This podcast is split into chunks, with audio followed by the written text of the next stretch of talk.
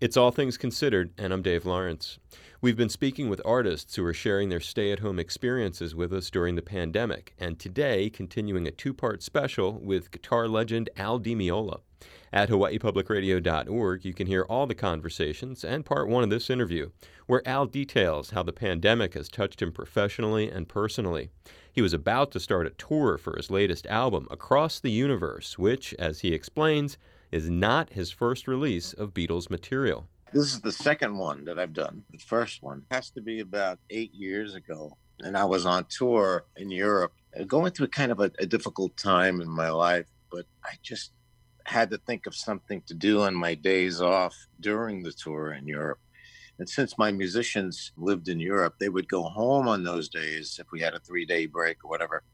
I was uh, stuck in a hotel thinking what I'm going to do. So this was something that was in the back of my mind for a long time to someday get to a point where I can lend my own kind of uh, style to some of the classics of pieces that I still love and listen to quite often, the Beatles. And I was looking for studios in the area that I was in, which was at that time Prague, which I couldn't find anything decent enough. And then it just dawned on me, wow, what about Abbey Road? Right. Wouldn't that be cool? And so I made that happen found a friend in London who sussed it out for me and he called me back and said, Man, they're open. They got one day open. Right. the rest of the time, they're doing um, mostly soundtracks and commercials. Not a lot of bands can afford that anymore. The days of big record budgets are over. Sure. So this was kind of a present to myself where I was going to take my own money, not wait for a record deal, and just make a record at Abbey Road.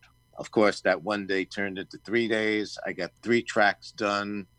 I was in total heaven at the time because it, it, really felt like I was a five year old experiencing Disney World for the first time. Sure. it was that kind of thrill that you don't get as an adult. I got it again. It was the same place they recorded those classics, same floor, same walls, same equipment largely.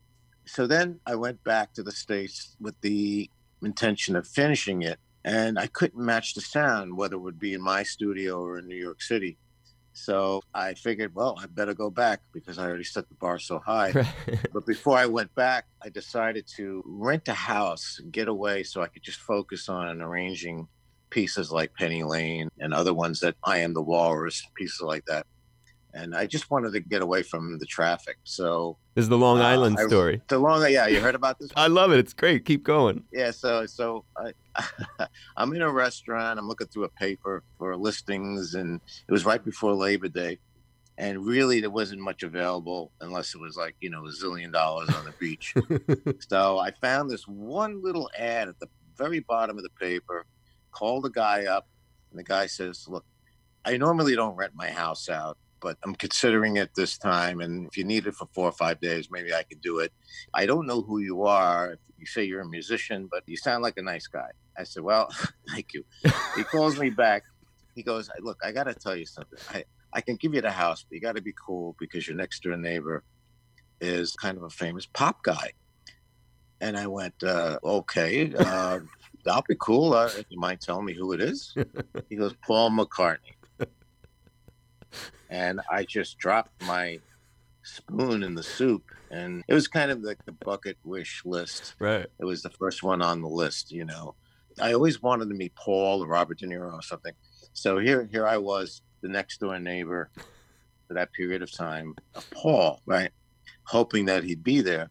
So i put in my gps next day i go out there and there he is right there in the driveway with his wife and some friends. I got to meet him that night and a couple of days after that. And I just witnessed him pulling in and out of the driveway with his uh, brown Rolls Royce, and he alternated between a brown Rolls Royce and a, a dark green Bronco. I remember, and uh, and I'm on the porch watching him pull in and out of the driveway, running in and out of the house while I'm arranging Penny Lane and everything. And it's going, this is so surreal, man. Oh God. So we go one year later, and this is after going back to Abbey Road and everything, which I told him I was doing, and I hope he didn't think I was a stalker. But uh, I, a whole year later, I come back with my then girlfriend, who she's now my wife, and we had the finished CD. And she goes, "Why don't you go next door and give it to him?" I said, "No, I can't." She goes, "I'll go." I said, really? So she goes, yeah, write him a letter first. So I wrote him a letter.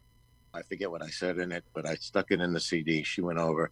We see him pull in the driveway. She runs over and gives the CD to the person at the door. I don't even know if you got to hear it, but that was my first record. Then the second record was an important one to do, the new one, because this one I wanted to do with full production. Mm. I wanted to have the bass go on and I want to have drums, percussion, all kinds of things, orchestra. And Abbey Road, it was just with my acoustic guitar. Plus, it wouldn't have been affordable to do a big production thing at Abbey Road anyway. Sure. So this time I wanted to take my time and really just kind of hone this one and include all of the elements and overdubs and things of that nature that I hope to do on the first one, that I got to do on the second one. Of course, with all different songs, though. You completely make your own versions out of all of these, yet you bring people just enough of the original reference point to evoke that nostalgia in their minds. It's a it's a great mix. Like the first record was more avant-garde moments where people might not get it was Michelle the song Michelle. Right. It was intentional on this record to stay closer, blend it, come closer together, but you can't get too close because then it's like, what's the point? Right. You know, no, no. It's already been done phenomenally well by them. You can't beat that, you know. So I had to do my thing, but also bring those melodies, which they ring through my head every day. Any moment I could sing the melodies of any one of their songs. It's just, it's just something about it in terms of how it feels to the heart. What they did really goes to the center of the heart and makes me smile, mm. you know. And we were getting more and more. Now I say we, almost all of us were doing things that were so complex that it became more and more musicians' music. You know what I mean? Yeah, yeah. No, away from the heart, and I love that. It makes you. Sm- I love that description. It makes you smile and it makes you feel good. I can name songs and you will smile, like "The Ticket to Ride." Right. You know, totally. Paperback Writer day tripper. Come together. it's come together. Yeah, it just goes on and on and right. on. You, you know, can't go wrong with that stuff, is what you're saying. I mean, it's just no. And you listen to it now; it's fresh. It's phenomenal. Do you have a guitar near you? I kind of do. You want to grab it and maybe uh make a little uh make a little little aloha happen for Hawaii.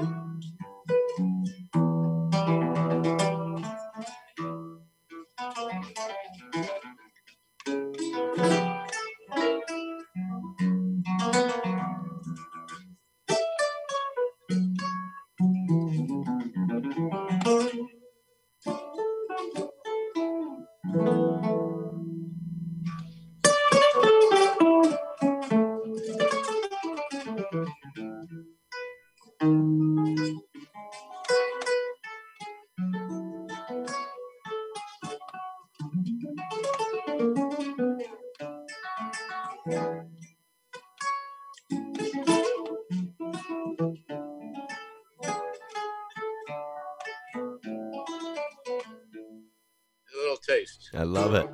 I had to do this. This was a project of passion that I wanted to do. A beautiful record. It's across the universe. Al's latest attempt at tackling a group that had a huge influence on him. It's called Across the Universe from the great Al Di Meola. It's out now.